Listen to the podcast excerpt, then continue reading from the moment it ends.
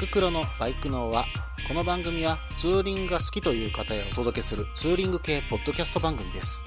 私のみならず、皆さんのおすすめスポットやグルメ、イベントなどを紹介、共有ができればと思っております。どうぞ皆さんよろしくお願いいたします。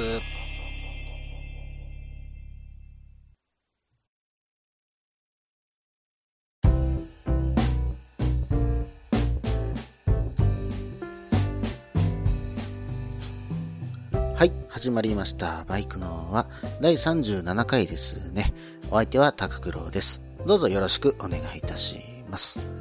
さて、えー、鈴木からね、V ストロームにひゃくごじゅう、えー、そして ジーエスエックスにひゃくごじゅうアール ですか、えー、発表されまして、特にね、V ストロームにひゃくごじゅうはもう隠し玉だなっていうような感じでね、出てきましたけども、皆さんあの形どうですかね。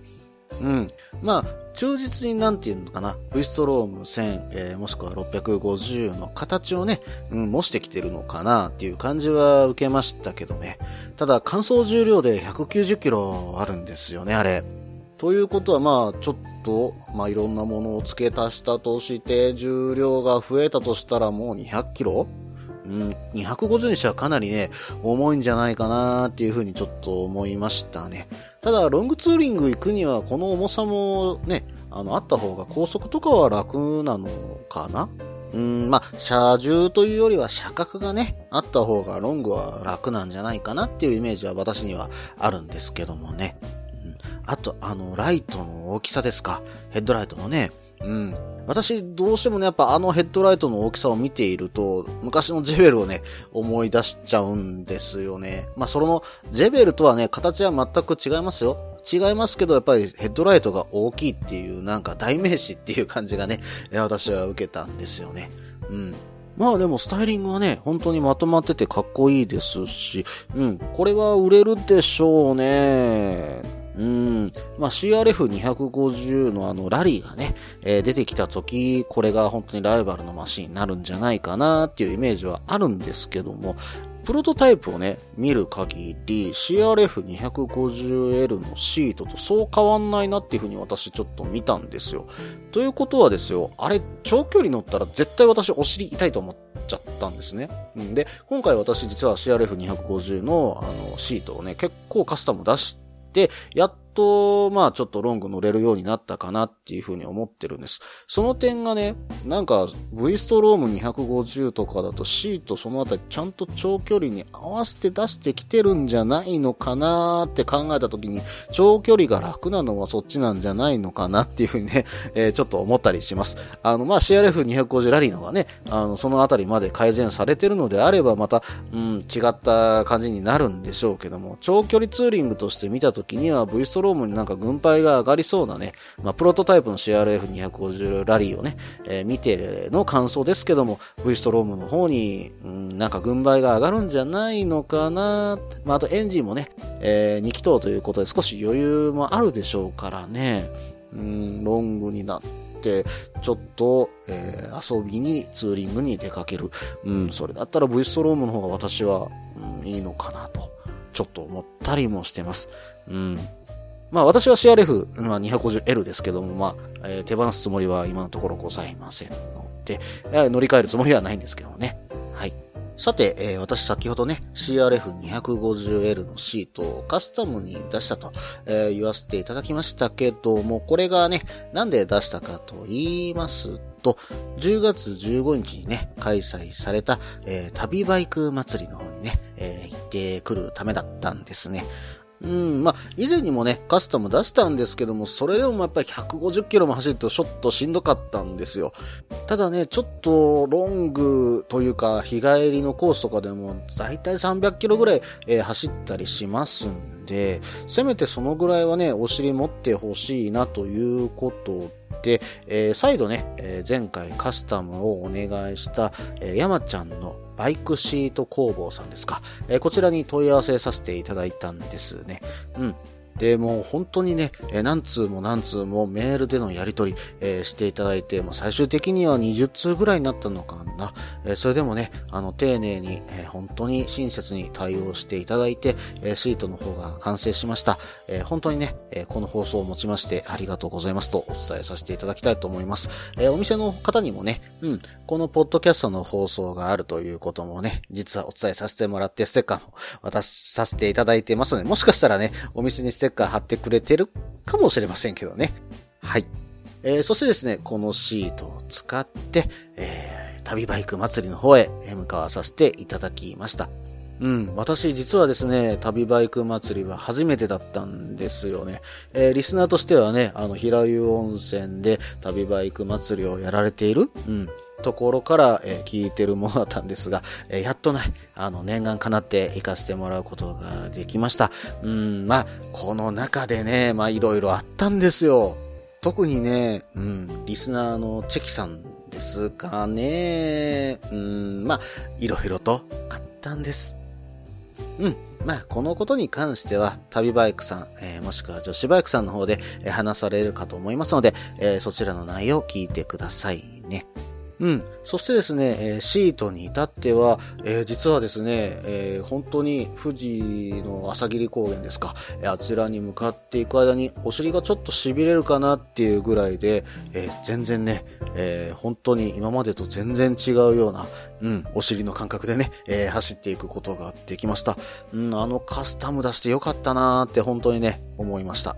うん、そしてね、えー、帰りも当然、えー、バイクで帰ってきたわけですが、うん、まあちょっとこの帰りの話はね、えー、旅バイクさんの方ではちょっとわからない点なんで、ちょっとここだけ、えー、かいつまんでお話しさせていただくと、うん、あの帰り実はポポパパさん、うん、リスナーのポポパパさんとですね、えー、一緒に、えー、帰ったんですけども、まあ順調にね、えー、岡崎のサービスエリアまでは帰ってきて、えー、そこで、えー、ヤバトンでわらじとんかつを食べてたんですけども、その後、うん、そこまでが意外と風がぜなかったんですよ。うん。で、まあ帰るんだったら、うん、まあ名神通るよりは新名神通った方がちょっと早いなと。うん、そっち回るんだったら伊勢湾岸道行った方が早いんじゃないかなと、えー、いうことで、まあ今回も今ここまで走ってきてそれほど風も強くないし、うん、湾岸線行ってもいいんじゃないっていうことでね、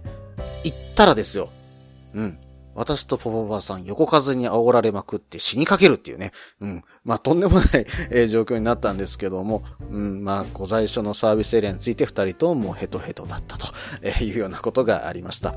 うん。ポポパパさん、ルート選択間違えて本当に申し訳ございませんでした。はい。えー、まあ、その後ね、えー、無事に帰られてるかと思いますので、えー、楽しかったということにさせてくださいね。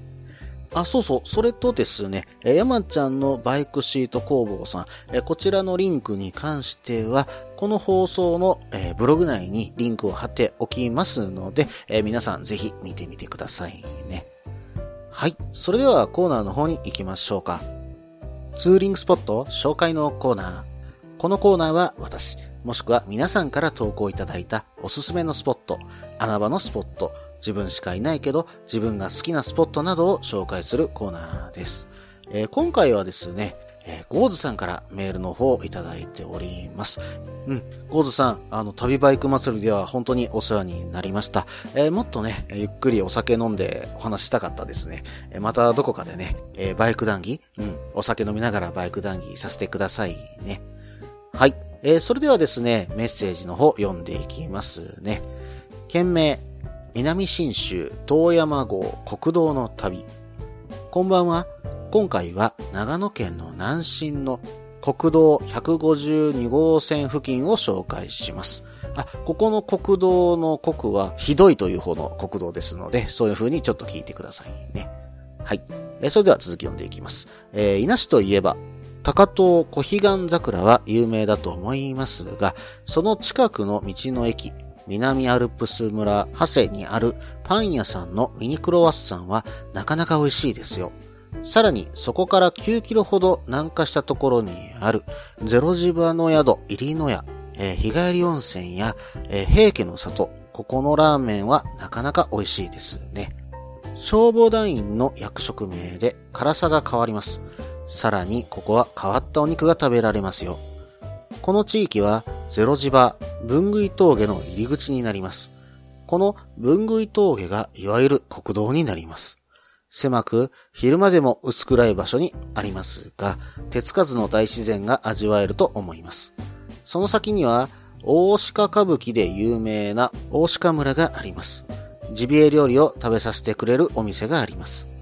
そこから飯田市まで行くと白磯高原や、えー、下栗の里などある意味長野県らしさがあるルートがあります。下栗の里は、えー、日本のチロルと言われていて急勾配のところに集落があり、何とも言えない絶景ポイントになります。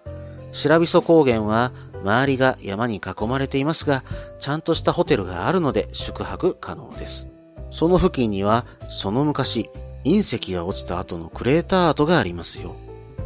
バイクでは無理ですが、この辺り南信州遠山郷はじゅうにがつには、えー、下月祭りがあり、各神社では徹夜で行われているお祭りがあります。さらに南下をして国道よんひゃくじゅうはちごうせんに行くと、えー、蕎麦どころ信玄があります。ここはやはり蕎麦がうまかったですね。地鶏蕎麦もうまいそうです。目線の奥にある滝も見れます。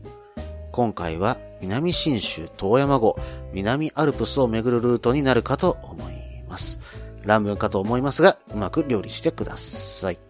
えー、ゴーさん、メールの方どうもありがとうございます。うん、南アルプス、えー、南信州遠山郷近辺の、えー、国道ですね、えー。ひどい道と書いて国道を送っていただきました。えー、それではですね、ゴーズさんのメールの中身詳しく見ていこうと思うんですが、えー、前半の方がちょっと長くなりましたので、これにて前半終了しようと思います。えー、続きは後半です。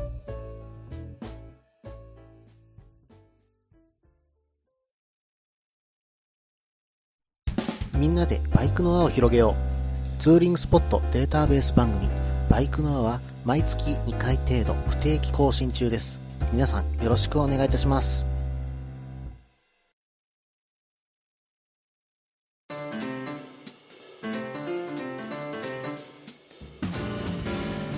はい、ここから後半です。えー、後半はですね、ゴーズさんのメールの中身、えー、詳しく見ていこうと思います。うん今回、えー、南信州遠山郷、えー、国道の旅ということでいただいております。ん？オーズさんのメインマシンって確かハーレーだったような。エックスエルせんにひゃくエス のスポーツスターで国道。うん。これはちょっとね、なかなかすごい旅になってる気がするんですけどね。はい。えー、それではね、ちょっと見ていきますね。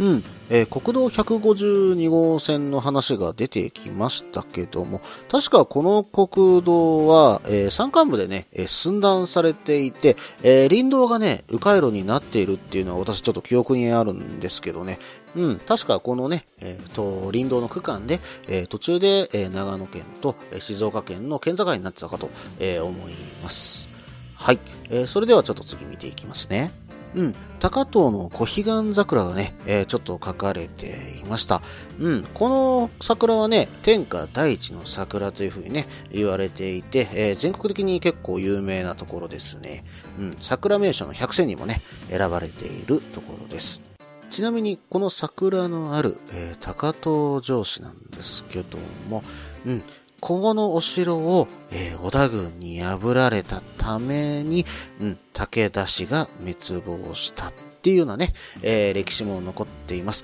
うん、まあこういった歴史を感じに行くのもなかなか面白い場所かと思います。はい、えー、それではね、次見ていこうと思います。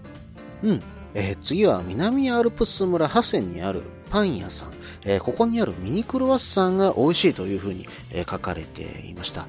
うん、確かに調べてみると、うん、評判通りに美味しいだとか、うん、なかなかね、高評価な、えー、口コミがね、えー、上がってるんですよ。ちなみになんですが、朝ごじはんに電話して、えー、はちじはんから受け渡しができるということなんですね。うん、しかも、えー、じゅうにじはんにもう伺ったらクロワッサンは品切れになっているということもあるそうなので、えー、できればね、予約を入れて、えー、ここに買いに行く方がいいかと思います。あ、それとですね、この道の駅、もう一つね、面白そうなというか美味しそうなものを見つけましたよ。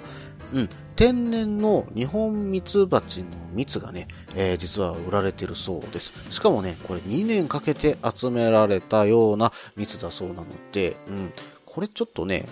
うん、あの帰りに買ってお土産にするにはなかなかいいかもしれませんね。はい。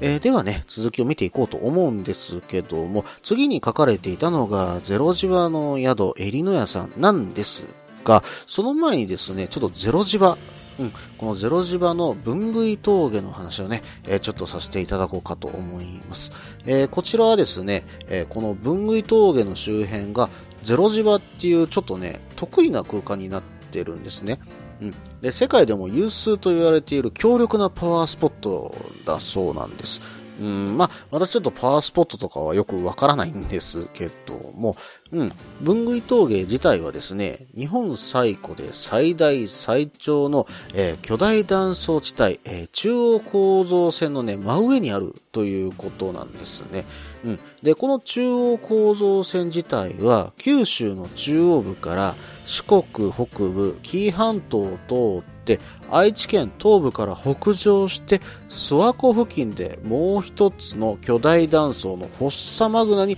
分断されて、さらに関東地方に続く陸上部分だけで全長せんキロに及ぶ大断層らしいんですね。うん、そしてですね、両側の地質の全く異なる地層がぶつかり合っている場所で、そういうことから地球のエネルギーが凝縮されているところと言われています。うん、でこの巨大断層が文具峠にゼロ磁場という得意な空間を実は形成していて、えー、そこに気を発生する基場ができていると考えられているとのことなんですね。でしかもこの不思議なことに、この中央構造線上に、えー、諏訪大社、伊勢神宮、まあ、あと阿蘇山ですか、まあ、こういったですね、まあ、不思議と、まあ、重要な聖地とかね、パワースポットが多く実はこの中央構造線上にあるんですよね。うーん、まあそれがね、本当にあのー、その中央構造線自体が何かの気を発してるかどうかは私にはちょっと分かりませんけども、え不思議とそういった場所があって、えしかも文具峠にはそれが全てぶつかった、えー、ゼロ磁場っていうところがあると、まあ、ちょっとね、えー、こういったところに行ってみるっていうのも面白いのかな。うん、まあ、あの、寄れてみたら、ぜひ寄ってみて、何かそこからパワーもらったという方は、ぜひね、教えてくださいね。はい。えー、それでは、次見ていきますね。うん。えっと、ゼロ磁場の宿、えー、入野屋さんですね。うん。日帰り入浴に関しては、じゅういちじからにじゅういちじで、えー、大人ろっぴゃくえん、子供さんびゃくえんで入ることができるようです。まあ、あの、ここ、温泉というわけではないようです。うん。中央構造線の岩盤から、えー、湧き出る自然水をね、沸かしているといったお風呂になっているようです。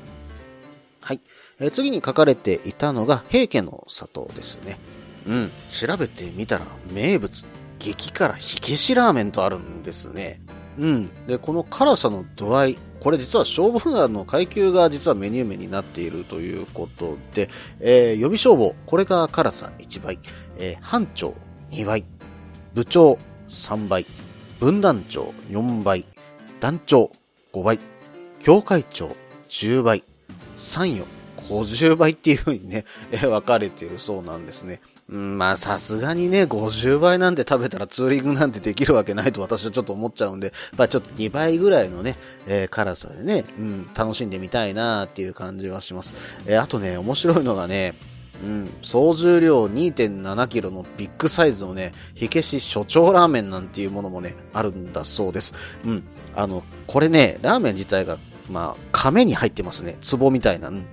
まあ、これは食べきれないでしょう。やめときましょうね。はい。えー、それでは次見ていきますね。うん。次に書かれていたのは、大鹿歌舞伎ですね。うん、この大鹿歌舞伎自体はね、えー、さんびゃくねん以上前から大鹿村の各集落の神社でね、演じられていて、えー、今日までね、えー、伝えられてきたといったものです。うん。で、江戸時代から明治にかけては、歌舞伎の上演自体の禁令がね、結構厳しいということだったんですけども、その弾圧をね、えー、かいくぐりながら、えー、村人の暮らしの大事な一部として語り継がれてきたといったものです。うんまあ、この歌舞伎についてはもう今年の秋の定期公演はじゅうがつじゅうろくにちでね、えー、終わってしまっているということなので、もし見たい方はね、うん、この公演の時期ホームページ等で調べてみられてはいかがでしょうか。はい、えー、それでは次見ていきますね。うんここの王子川村で、えー、実はジビエ料理が食べれるということだったんですけども、えー、何軒かねありそうなんですけども、うん、ちょっと調べてみてどこがいいのかなっていう感じにちょっとなりましたんで、今回紹介はね、えー、差し控えさせていただこうかと思います。はい、えー、それでは次いきますね。うん、次に書かれていたのは白磯高原ですね。うん、それと下栗の里。だいたい見てみるとこのふたつをセットでツーリングされている方が多いようですね。うん、このあと下栗の里なんですけども、近くにねあの天空の里があったと思います。でこのビューポイントがね確かあったんじゃないかなと、うん、この天空の里ね、うん、見てるだけで多分ね和める場所なんじゃないかなってちょっと思ってるんですよね。うん、あの村のつづら道に立ってもやっぱりね立体感に欠けてしまうということはあるかと思いますので、えー、遠目からね、えー、見る方が私もいいと思います。この天空の里一度はちょっと見てみたいなっていう場所だなっていうふうに思いました、えー、あとゴーズさんもね書かれていましたけども、えー、宿泊施設があるということで調べてみたところ、多分これはハイランド白磯のことかと思います。うん、でここは実はレストランも入っていまして、これ館内の客室からですね、えー、日本を代表するさんぜんメートル級の山をですね間近に眺めることができるなんていう、とんでもなくね、えー、景色のいい宿なんで、これちょっと泊まってみたいですね。うんまあ、芋田楽とかしし鍋、えー、ヤマメの串焼きとかね、まあ、他にも手打ちそばとかも食べれたりするそうなんですね。まあこれ時期によっては違うとは思うんですけども、あそうそうそれとここ日帰り入浴もできるそうなので、えー、ぜひね一度立ち寄られてみてはいかがでしょうか。はい、えー、それではですねちょっと飛ばしてみていきますけども、えー、そばどころ信玄さんですね。うん、このそばどころ信玄さんなんですけども、地元の地域おこしグループがね運営されているそうです。えー、そば粉をはじめ、えー、地元の食材にこだわっていて、うん、遠山地鶏、えー、ヤマメは会員の生産加工品をね使用しているということなんですね。うん、で予約制でねそば打ちの体験もできるということなので、ぜひね一度行かれてみるといいそうです。確かにいろいろとコメントを見ているとゴーズさんの書かれていた通り、えー、地鶏そば、うん、これがどうも美味しいようなんですね。うん、ちょっと行ってみたい。それとあとですね、限定じゅうごしょくなんですがじゅうわりそばもね、えー、食べれるそうです。私ねじゅうわりそば結構好きなんですよ。うん、まああの三田の方にねちょっと美味しいお店がありまして、そちらの方にね、えー、行ったりもするんですけどね、うん、その話はまた今度させていただきましょうか。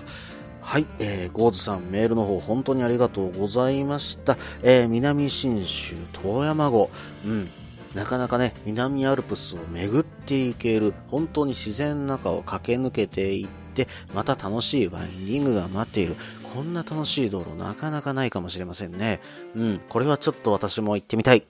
どこかでね、えー、それで走りに行ってゴーズさんとねどこかでお会いできたらなというふうに思います。はい、それでは後半これにて終了しようと思います。この後エンディングとなりますが、その前に シーエム です。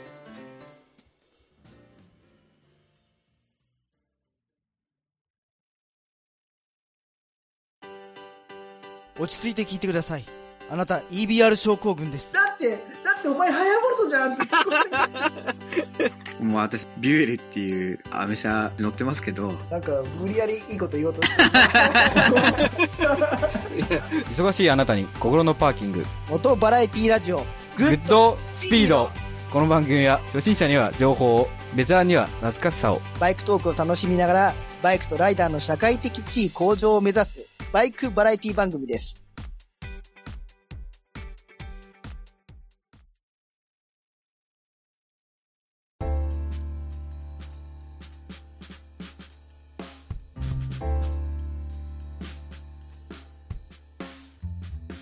はい、ここからエンディングです。えー、エンディングではですね、えー、バイクの輪いっしゅうねん記念イベントのお話をさせていただこうと思います。バイクのはいっしゅうねん記念といたしまして、えー、飲み会を開催させていただこうと思っております。えー、前回よりですね、少し詳細の方が決まりましたのでお伝えしようと思います。えー、日時はにせんじゅうろくねんじゅういちがつにじゅうろくにち土曜日、えー、じゅうしちじよんじゅっぷん集合とさせていただきます。えー、集合場所は地下鉄御堂筋線梅田駅の南改札付近とさせていただきます。えー、会費はひとりよんせんごひゃくえんとなります。えー、その後ですね、集合した後に、えー、炭焼きバー心梅田店へ移動して、じゅうはちじから、えー、飲み会開始と、えー、させていただきます。時間はさんじかんを予定しています。ただですね、ちょっと人数があまりにも多くなってしまうと、ちょっとね、こちら抑えたところも入りきれないということが出てきてしまいますので、今ですね、予約フォームの方をブログの方に設置させていただいております。で、こちらの方で、えー、定員にじゅうめいで、えー、予約の方を受け付けさせていただいております。えー、今実はですね、すでにじゅうろくめいの方が、えー、登録いただいておりまして、残りよんめいという風になっています。うん、まあ残りよんめいとなってくるとちょっと埋まってしまいそうなところがありますので、ぜひね、あの登録早めにお願いします。で、一応、えー、参加登録の期限といたしましてはじゅういちがつじゅうさんにちの日曜日午前れいじをもって、えー、締め切りとさせていただきますので、その点はご了承ください。えー、そしてですね、今回参加特典といたしまして、えー、参加していただいた方には番組のステッカーの方をお配りさせていただきます。えー、そんなものはいらないっていう方以外はぜひね、えー、受け取っていただければと思っておりますので、その点どうぞよろしくお願いいたします。まあまたですね、にじゅうめいもし超えてしまってて行きたかったのにっていう方がいらっしゃればですね、一度声はかけてください。えー、調整はちょっとできるかどうかはわかりませんが、させていただこうと思います。はい、えー、ではですね、詳細の方に関してはブログの方に書いておきますので、えー、ご確認いただければと思います。そしてですね、ちょっと今のところわからないんですけども、えー、グッドスピードさんとね、えー、合同でのイベントということで今回させていただいております。えー、グッドスピードさんのテーマとしては龍神スカイラインも北海道化しようの会ということで、実はお話を伺っているんですが、えー、今回ですね、グッドスピードさんからは、えー、スカイジンさんの方が来ていただく予定ではあるんですが、ちょっと今のところ、えー、仕事の都合等で、えー、じゅういちがつにじゅうろくにち参加できるかどうかが今わからないという状況になっております。うん。まあ、スカイジンさんが来てくれるようであれば、グッドスピードさんの、えー、番組放送内で、えー、このあたり放送していただけるかと思いますので、それは今しばらくお待ちください。バイクのはいっしゅうねん記念は確実にやります。皆さんふるってご応募くださいね。この番組では皆さんからのメールを募集しています。ツーリングスポット紹介のコーナーでは、おすすめのスポット、穴場のスポット、自分しかいないけど自分が好きなスポット、自分じゃいけないけど良さそうなスポットを教えてください。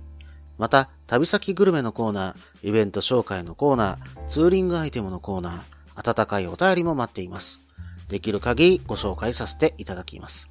メールはブログの方にメールフォームを設置しています。もしくは、ツイッターで直接メッセージいただいても構いません。ツイッターは、タククロで検索していただければ、シーアールエフ の画像でわかるかと思います。では、お便りお待ちしております。と同時に今回だいさんじゅうななかいですね、バイクのは、これにて終了しようと思います。イベントの参加の方、ぜひ皆さんお待ちしております。皆さん一緒に飲みましょう。最後まで聞いていただいて、どうもありがとうございました。